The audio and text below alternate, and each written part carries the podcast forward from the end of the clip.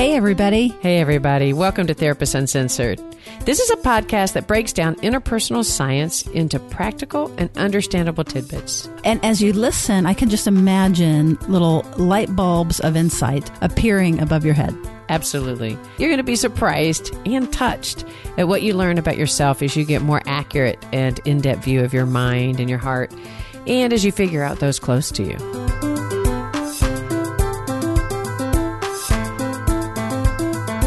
Therapist Uncensored brings you decades of experience with interpersonal psychotherapy, relational neuroscience, modern attachment, and anything else they think will be helpful in healing humans. Now, here are your co-hosts, Dr. Ann Kelly and Sue Marriott.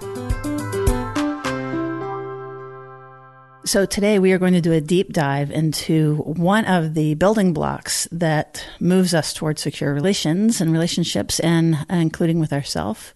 And Anne has been particularly interested in, and I would say, could I say a little obsessed about this concept of curiosity. So let's start with, why don't you tell us why this is so, why you're so curious about curiosity?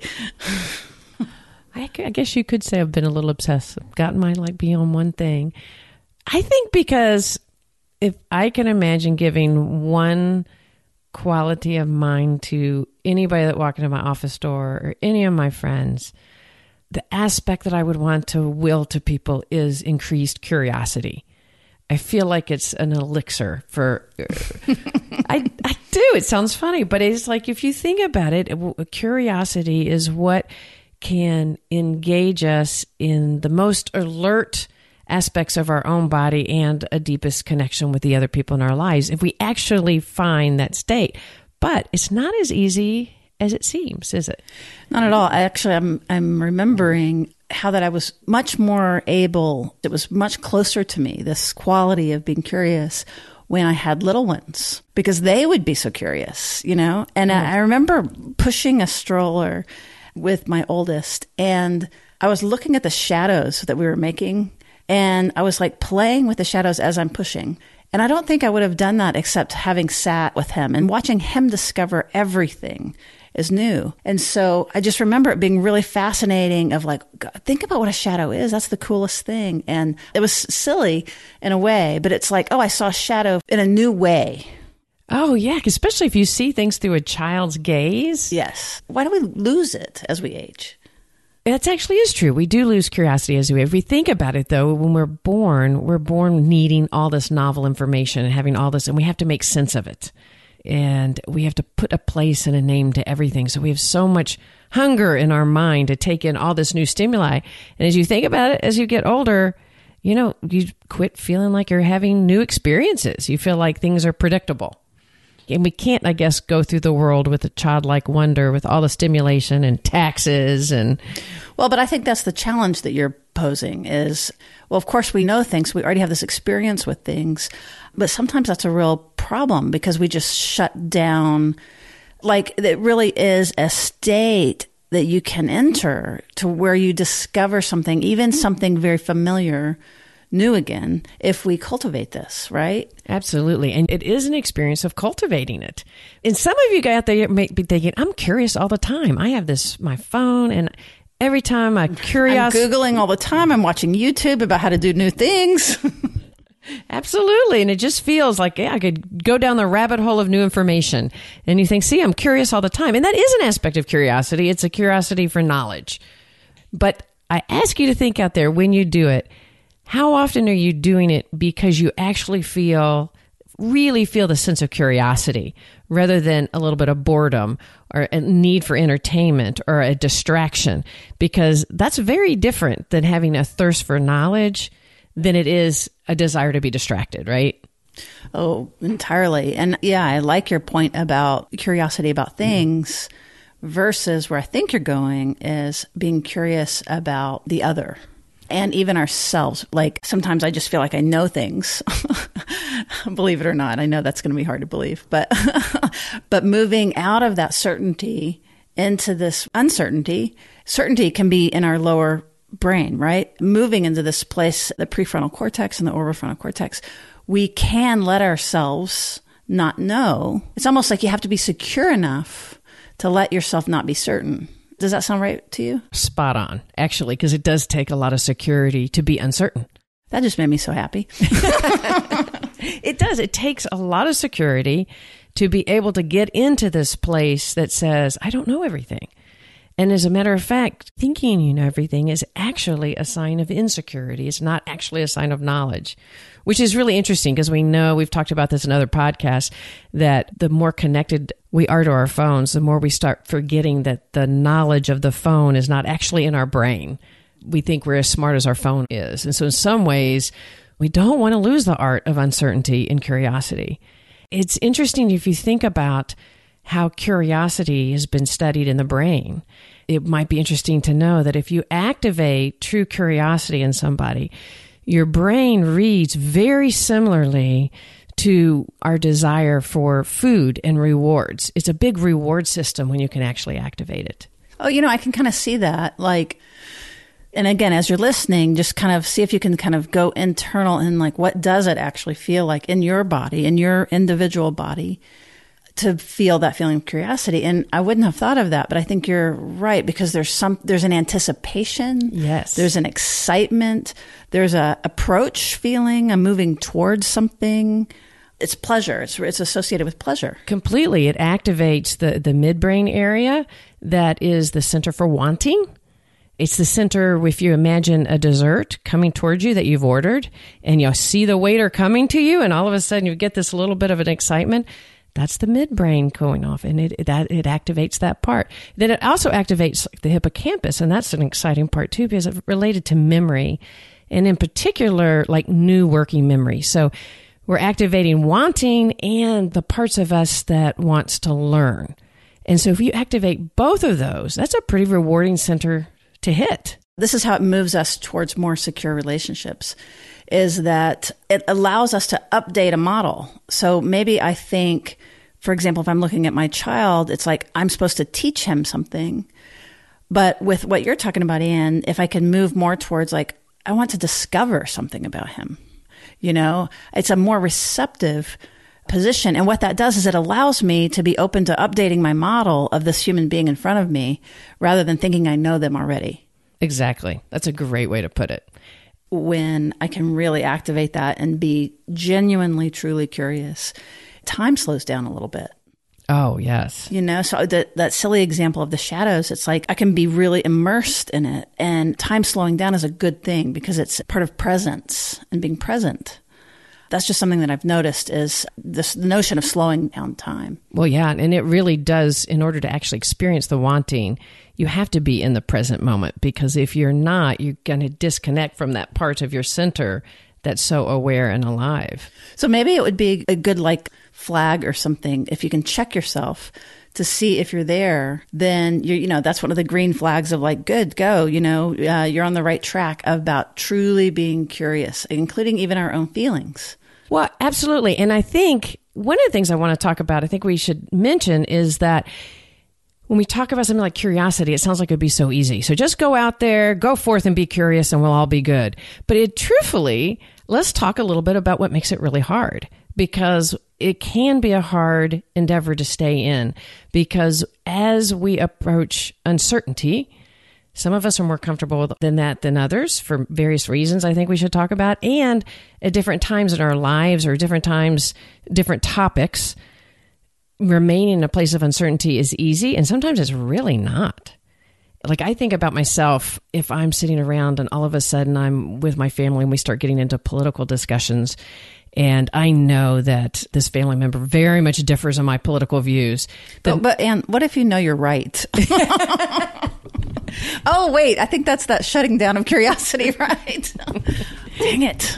That's exactly what happens. I just feel like, I can just feel my whole body stiffen, and I can already, and what I'm doing is I'm waiting for a break so I can say my point.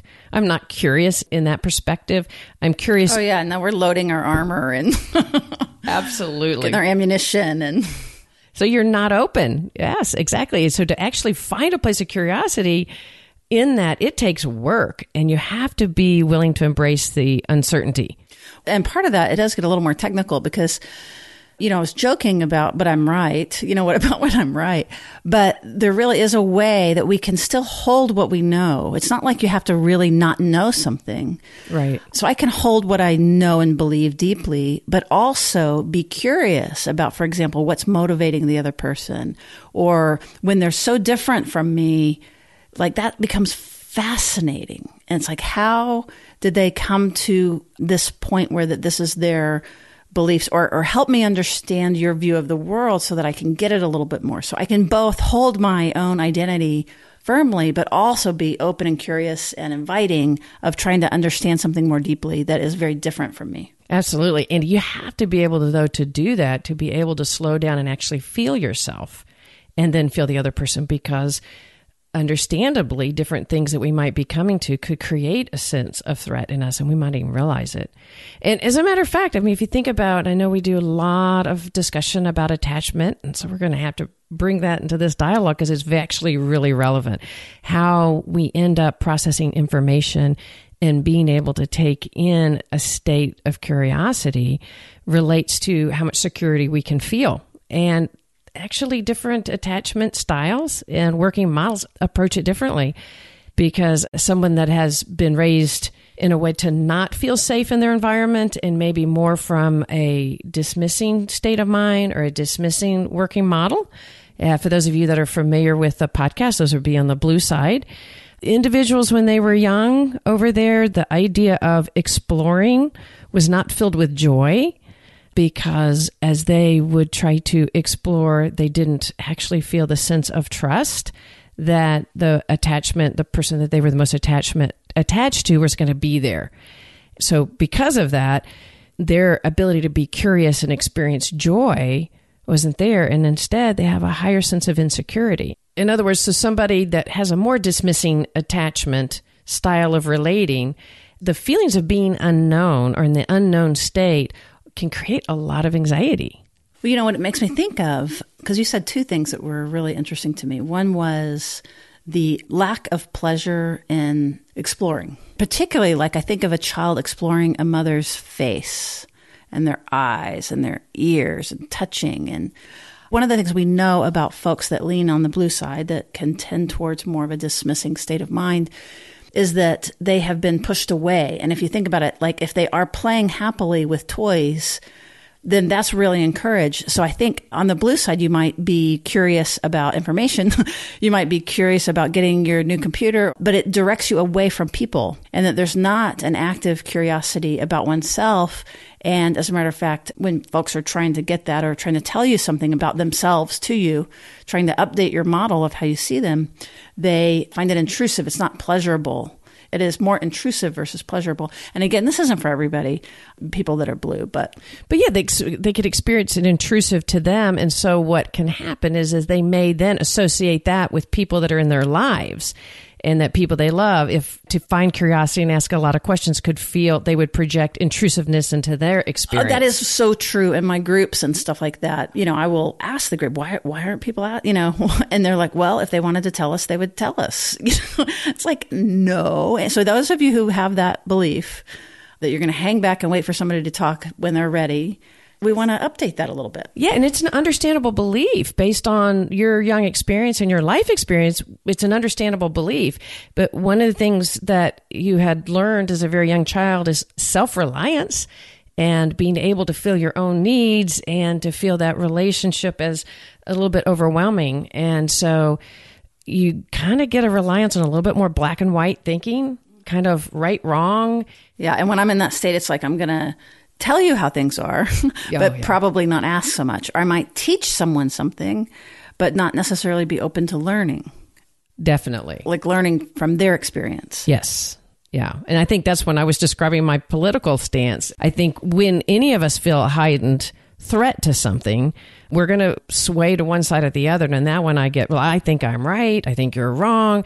And I think a lot of us can fall into that, in that high threat situations. And then some of us live there a lot more deeply if we tend to actually lean in that kind of a working model all the time.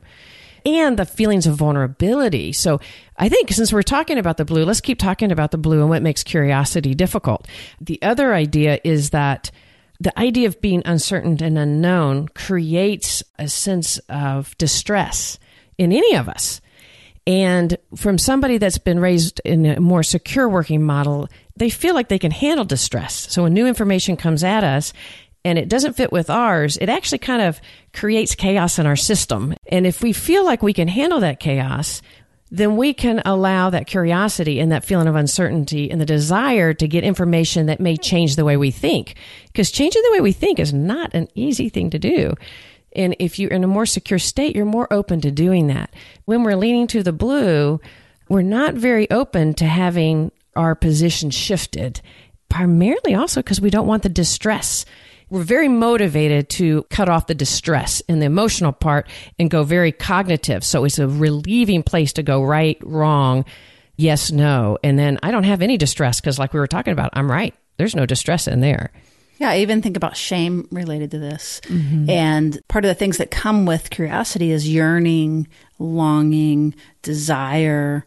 And those are the exact things that if you have grown up and you tend to lean a little blue, that have been highly discouraged. Mm-hmm. And as a matter of fact, you can almost imagine, a child reaching out towards something and then being pushed away or being personally rejected or being told no. And then that shame feeling.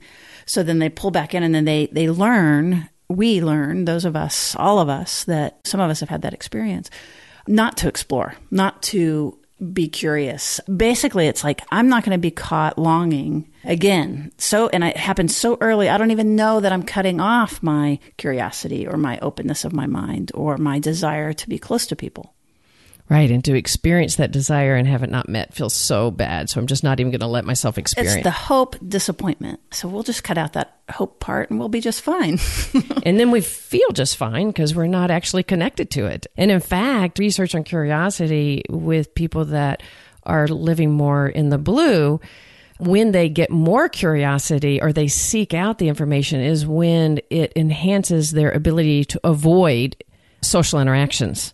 So in other words, they'd be more likely to work or to do information searches, et cetera, if it allows them to disconnect from social connections. They're more motivated. Right. So here's another social example of that. And this actually came from a listener. I thought it was a great point because she said sometimes that we talk about it and it makes blue people sound like cold fish. And that's so not true. Yeah. And it's so not true. However, one of the strategies is that they ask a lot of questions of people.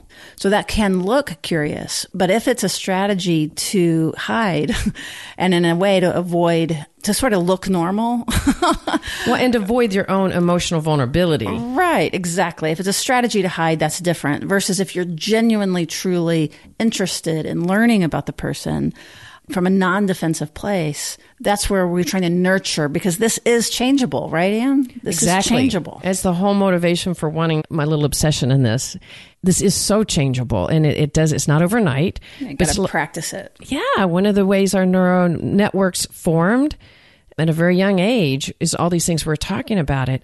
But as you open up yourself to go, okay, I can do this. I can ask questions. And I want to go over, but I'm going to save that, maybe some different types of strategies to help us move out of that. But to know that it is changeable and that even if you just start with your child or your partner or your sister, start with one person and starting to build and allow yourself to feel that anxiety that comes by asking questions and making yourself do it. Anything as a habit done over and over again, it starts to build neural pathways that makes it easier and easier. And the anxiety that we're talking about starts to go down. Like you think of someone in your life, maybe that's very familiar to you, and try on like, what do you not know about them? What have you not talked about in a really long time and perhaps that their views have changed? Or if for just 1 minute you could pretend that you didn't know them and you could see them with new, fresh eyes, like a child's eyes. Again, it becomes really fascinating. And I bet that approaching it this way, you actually will learn something new about that person, even though they're so familiar to you, like the back of your hand. Oh, and it's so... By the way, the back of your hand changes too. I've noticed as we age a little bit. Let's not remind ourselves of that.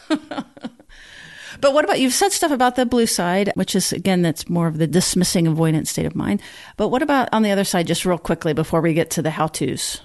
The interesting thing, the preoccupied or the more anxious side, red side, they do experience a lot of curiosity. So that the experience of curiosity is there, partly because we are, when we're in that place, we have a desire for the attachment. So we have more curiosity. Yeah, like what time are you going to be home? For the other person. Where are you? Why didn't you text me?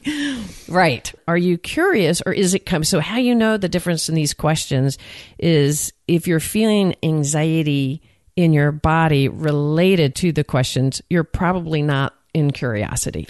That's right. The questions actually are kind of more statements of like, I need reassurance and I need you to help me feel better. Were you delaying because you didn't want to be with me? So in other words, it's a way of putting a little fire hose on my anxiety. If you can tell me more and give me more information and reassure me, that's where the insecurity comes in that you were talking about. That's not a secure place. Right. Versus even if you kind of lean on that preoccupied side where we get a little nervous and anxious, that if we could move again to a place of not knowing, we don't know that they were delaying coming home because that they didn't want to be near me. We just have a part of us that thinks that. So instead, if we could really move into this place of uncertainty where that we can begin to wonder, like, oh, it could have been this and it could have been that and it could have been the other. Uncertainty and openness. So because you can have uncertainty and go, I'm not sure, and ask a lot of questions, but it's uncertainty and openness about what the response is. Well, and another interesting thing is that if we're in the preoccupied, more anxious side, and we can cultivate that true curiosity and do, what also can happen is that then people tend to report that they start getting anxious, that it actually is going to promote rejection in the other person. So there's an insecurity that their own curiosity will be well received. That's right. But if we practice this enough, if you think about it, somebody who's curious about you, truly curious and wanting to know you, is very attractive. Oh, yes. And part of why is because it feels safe, that it's a lot safer to have someone, to feel like someone's genuinely interested in you than for us to be trying to explain ourselves and tell and like kind of force someone understanding us by us just talking about ourselves and trying to be understood instead of that seeking where someone really genuinely wants to know and wants to understand. Yeah, and has a sense of security that they want that. That's exactly right. And so by developing that muscle of moving from certainty to uncertainty and being interested in the other, the other's authentic, true experience, that automatically, if you can think of the spectrum, it automatically moves you towards green from either side that you're coming from. Yeah. And that's the whole goal, right? That's what we're talking about is if we can, we started off this, if you could give one aspect of something that could really build a sense of security. And I said, for me, it would be curiosity, because as we talk about it, both of these, to be curious and to really find your own state of it, it's promoting, again, the parts in your brain that activate interest and attachment. And then it brings you towards somebody and it encourages an approach feeling and a receptive feeling, which then builds that relationship. And the person, again, we talk a lot about neuroception between two people. When you show interest and you really are curious, that other person feels that level of curiosity and it calms their system down. And then they open up to their own vulnerability and you learn all sorts of deep things about them. Oh, I think that's a really good point. And it's kind of a right brain to right brain communication more than like a social left brain. You know, I can tell the difference between a social smile and a real smile. Well, we can tell the difference when somebody's really interested in us and they're definitely not. And it's a different quality. So what we're talking about is you being that person that gives the other person that feeling of genuine interest. And it will light up that autobiographical, that like, I am being seen. And it will in you too, as they like, just like what you're saying, Ann, is that they will get more vulnerable and then the contact can be deeper and more sustained. And then you're giving that feeling of being seen to the other person, which activates all sorts of reward centers in their brain. And as a matter of fact, for those of you thinking about like, you're going to a party and you're thinking, I got to have something interesting to talk about. And there's like, I have three things interesting to talk about. Actually, what makes individuals the most likable out there in research, it's being interested, not being interesting. So the idea of cultivating curiosity affects us in so many different ways. And again, to remember that we can cultivate it even in ourselves as we grow older, even though curiosity could naturally go down, there's lots of ways to keep it going. we're going to get moved to the more practical, like, what do we do about this? But I was actually even just thinking about how many clients can't let themselves be curious about me. Mm-hmm. So if you are in therapy, you get to be curious about your therapist. It doesn't mean that they're going to necessarily answer your questions or tell you about themselves. You're both there for you, but it really moves the relationship into a much more interpersonal space when you can notice things about them. You know, they shouldn't be the only ones that gets a comment on you. Like if you notice something about them, you get to comment on them too. You get to analyze them even. You get to guess. And you might not get answers, but the curiosity says quite a bit. Right. Just and a lot of times I can just hear people saying, well, if you're not going to answer, why should I even wonder? And what I want you to hear in that is that it's that hope, disappointment. You don't want to be disappointed. So part of that in group, it's like one of the number one things is to try to cultivate curiosity, being curious about your therapist, being curious about your own feelings rather than knowing, well, I'm anxious because of this, duh. It's more of like, okay, well, that's too familiar of a story. Can we deepen it or add to it or find some nuance that's new to it? Then it's fascinating. Oh, that's a really, really good point. So what are things that people can do? Let's remember, we can train our brain. First thing that you can do is to really get more awareness of your own body, because as we've talked about it, there's subtle feelings of threat that we don't even recognize. And we've talked about ways we just shut it off by being righteous or being known. So we're teaching. So notice signs in your body of threat. And one of the ways you're going to notice it, do you have a lot of judgmental thoughts? Are you sitting with somebody and instead of actually listening, you're judging them? Oh, absolutely. Are you asking me? Oh, no. You're asking everybody else. Okay. No, but the truth is actually we're judging each other all the time, right? But again, if you can begin to like have that observing self that's noticing yourself judging, and maybe you're judging positively, maybe you're putting yourself down and they're awesome, or maybe you're judging negatively, but being able to see yourself doing that, that's where it gets interesting. It's a kind of form of cognitive closure. It's like a form of, we're judging something, we're judging it because we want things. I guess I'm primarily thinking of it being more negative judgment instead of positive judgment. Yes. But often judgment is coming from that we have a set of knowledge that we have that we want to stick to and we don't want it shifted. Mm-hmm. And so there's a tendency to close that down. And so if you notice that judgment often is paired with a sense of distancing. Yes. So if you notice judgment, that's one of the things to do. So one of the things to do is to stimulate your own curiosity. So let's just say you're having a conflict with your boyfriend or girlfriend and you're angry and you have judgments. And one of the reasons what actually we left out is that one of the reasons curiosity shuts down is that when we're with, especially in a long-term relationship, in a partnership or anybody that we've known for a long time, is that we've had all these experiences with them. We're ready to predict what they're going to do. We don't even have to wonder because we have all these predictions. Oh, I know what he's going to say. I know what she's going to say. Right. The brain is an anticipation machine. Absolutely. Yeah. So with that, we tend to have less curiosity and we're already jumping. So one of the things to do is when you notice that judgment, slow down and then stimulate your own curiosity. And one of the ways you could do that is, why would he do this? Why would he say that? What might be going on inside of him that would generate that thing? Rather than, I know what he's going to do, I know what he's going to say, you ask your own stimulating questions that would generate curiosity and move you away from judgment. Does that make sense? Yeah. The way that I'm thinking of it is, it's like when I'll say I'm upset about something, how I can move to a place of uncertainty or, move out of that a little bit is if I think about, okay, if somebody else just experienced what I experienced, would they feel it as strongly as I do? Mm. And that is, to me, it's like as you get aroused, you begin to lose your thinking, but it's a little bit of a handhold of, if I can imagine other people having different responses, then my response moves me out of certainty. Yes. And more into an exploratory place. Right. So you're having uncertainty about yourself. That's right.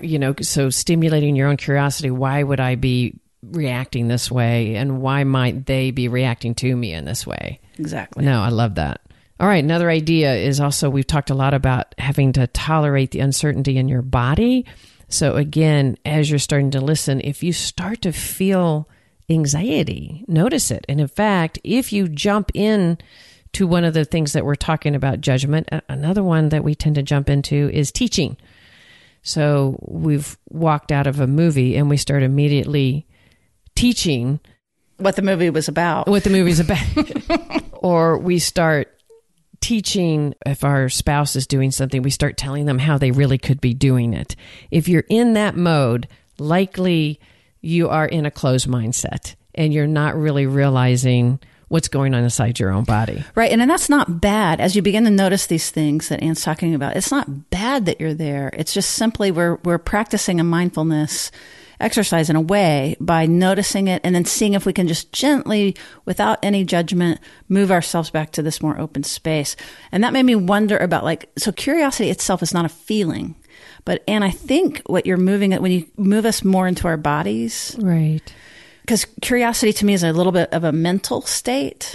It's a mind-body state. It's a mind-body state. Because I agree. It takes the awareness into it, your own awareness of self, then the own awareness of the other. And it requires both. It requires both. That was where I was going, was that it sounds kind of cognitive. Right. But that what you're sort of challenging us all to do is to go more bottom up. It's almost like you got to wiggle your butt to find it, you know, and like get comfortable where you actually can feel this opening. It's almost like your heart opens up a little bit. Yeah, that's a great way to put it. That's what I was kind of feeling as we're talking about it, about like, how do we bring the body language back and then bring it together with this concept, which you're saying exactly right. It's embodied. It's embodied. So yeah, I love that kind of coming from your own body. And let me go back to the teaching example related to what you're talking about.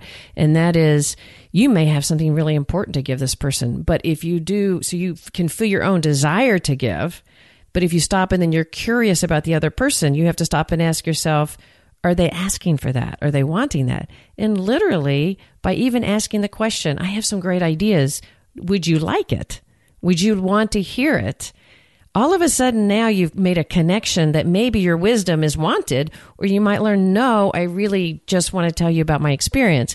And just asking that question is more of a connecting. Oh, that's a great one. I love it. Because you've got to have an open door to enter. And so you have to be curious about the other person before you can get there. That's right. Yeah. What else? Well, you said the other one a little bit earlier, and that is looking for novelty and in noticing changes in yourself and your hand and the other person. And I think about relationships, couples. You know, we have a lot of novelty in the very beginning. So you have all this excitement. And we've talked about the wanting system. Yeah, and discovery. Everything. Even if it's a new friendship, there's a lot of discovery. Surprise. And you have excitement about the curious of person and person being curious in you. And of course, the longer you're in a relationship with anybody, the less curiosity you might hold. And you don't stimulate. In fact, relationships... Early relationships break up for all sorts of reasons, but long-term relationships, the most predictable reason is not conflict. It's not financial instability. Guess what it is? Are you curious? I'm super curious. It's boredom. Oh, that makes total sense. We break up out of boredom because the search for novelty and stimulation is so important to us. It's up there with sex and food. We actually need stimulation. And when in a relationship and you don't find it together and our bodies go flat, we get bored and we seek novelty elsewhere. And so I can't stress enough. And that's one thing I love about couples therapy is you get to learn to see your partner in this new novel way. But you don't need couples therapy for that. You just need to go home and when you're in the kitchen talking, really find curiosity. Don't wait for them to tell you. Ask. That's right. And I'm even thinking again about like a child exploring a mother's face or something, like even seeing them, like seeing their eyes have changed probably, especially if you've been together for a long time, or their face, you know what I mean? Like re-exploring, rediscovering them. Yeah, I love that. Or asking, when you're asking about their day, do you actually know who they work with and how they feel about them? Right, versus the social question, how was your day? Fine, how was your day? You know, that's one thing. That's not curiosity, obviously. But cultivating that, and it could be, you might even be imagining it right now. And if you fall on the blue end, you might actually find yourself feeling a little anxious about doing that. And what I would encourage you to do is to let yourself be a little anxious. And let yourself tolerate that and push through that and ask those questions, because you will get an immediate response back from your partner in that. And there's all sorts of ways to generate curiosity about their history, about all these things that you don't really know. And I keep saying this, but like being interested in your anxiety. Yes. Right? Like, oh, what is making me so nervous about this? That's crazy. You know, we're just talking about something very simple. And again, it has to be, these observations have to be with love and with care and with honesty, but with a lot of holding. Like, I actually was imagining, if somebody was listening and they really were anxious, imagining themselves approach in this new way, someone that they want to get to know better or want to be closer to, that with that anxiety, that we could just right then bring in a soothing presence, or put your hand on your heart, or put your hand on your stomach, or imagine it, so that you can move through it. And that becomes, again, it becomes interesting. It becomes fun. It becomes new. And share your anxiety about it. That's right. Because one of the things you're sharing is vulnerability. And what brings relationships closer together is when you can actually experience each other's vulnerability. So if you tend to have lived in the blue and you go and you show vulnerability and like, I don't know why I'm nervous about asking this, or I find myself anxious, it's likely because when you're asking questions, you're showing your need to know and you're experiencing vulnerability and openness, and that is going to create anxiety. But share that. Like, I don't know why I'm anxious at this dinner. I've decided to ask you a lot of questions, but I'm finding myself nervous. That in and of itself, you can say, I'm curious why. Right. And even that can even be like, are you going to get absorbed by the other person? Are you going to get hurt by them? Or is it exposure? Is it like, it could be so many things. And you can just kind of keep digging down so that you can find more and more and more what it might be. Right. Right. All right. Those are great. So we hope that you basically allowed us to draw you down into your body a little bit more fully and kind of out of your knowledgeable mind into this place of openness and love and connection.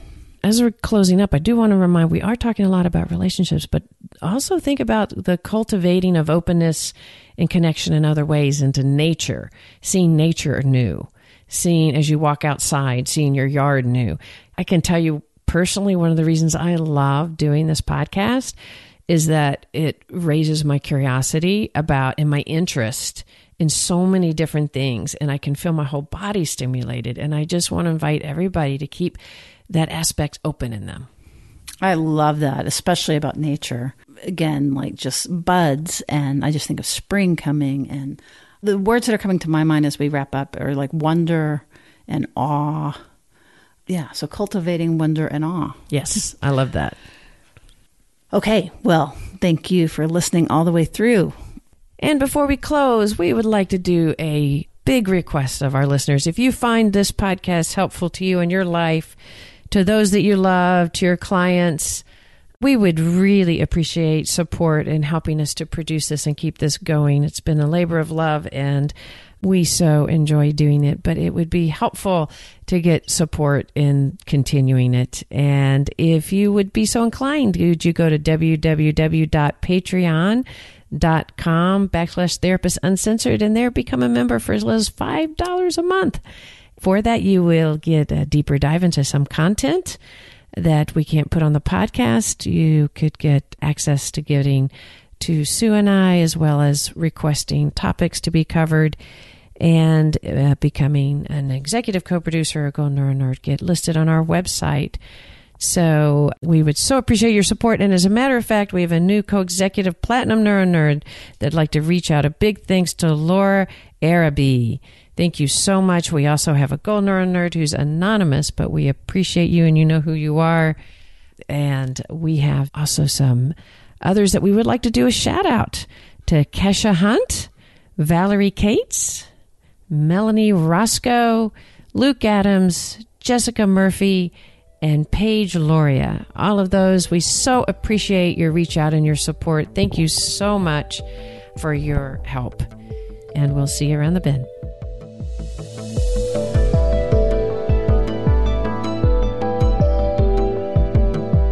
Therapist Uncensored is Ann Kelly and Sue Marriott. This podcast is edited by Jack Anderson.